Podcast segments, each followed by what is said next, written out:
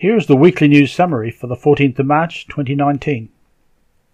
The president of the Mormon Church, Russell Nelson, met with Pope Francis in the Vatican and referred to Pope Francis as His Holiness. Italy's representative of the Mormons, Alessandro Dini-Ciacci, stated Rome is the center of Christianity. So even often separatist Mormons are promoting the ecumenical agenda. A week ago, Lutheran World Federation General Secretary Martin Junger urged faith based organizations to support the United Nations 2030 agenda, which essentially were also approved as the Paris Climate Accords that US President Donald Trump said the USA does not wish to be part of, while he also praised Pope Francis for making that happen. Despite biblical warnings against it, the push for the interfaith ecumenical one world government agenda continues.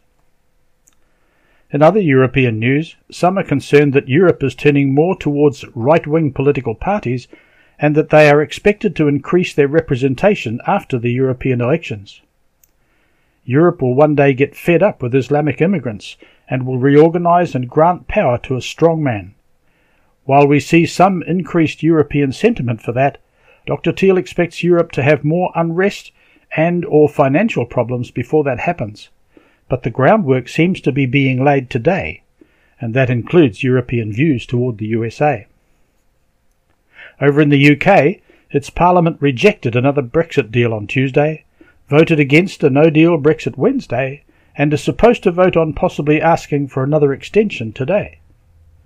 The EU leaders are not pleased. Ultimately, this will not end well for the UK. And over in the Middle East, Syria threatened to attack Israel if it does not leave the Golan Heights. The Bible teaches that Damascus will cease from being a city, and it will be a ruinous heap. This is a prophecy yet to be fulfilled, and Dr. Thiel expects this will be fulfilled in our generation. For other matters, Deacon Radson Mulazoa reported there was a lot of flooding and rain damage in Malawi, and Deacon Koang Deng emailed about the Ethiopian airline crash that has made international news. Please pray for those affected by these matters. For more information, go to cogwriter.com. This is John Hickey for Bible News Prophecy Radio.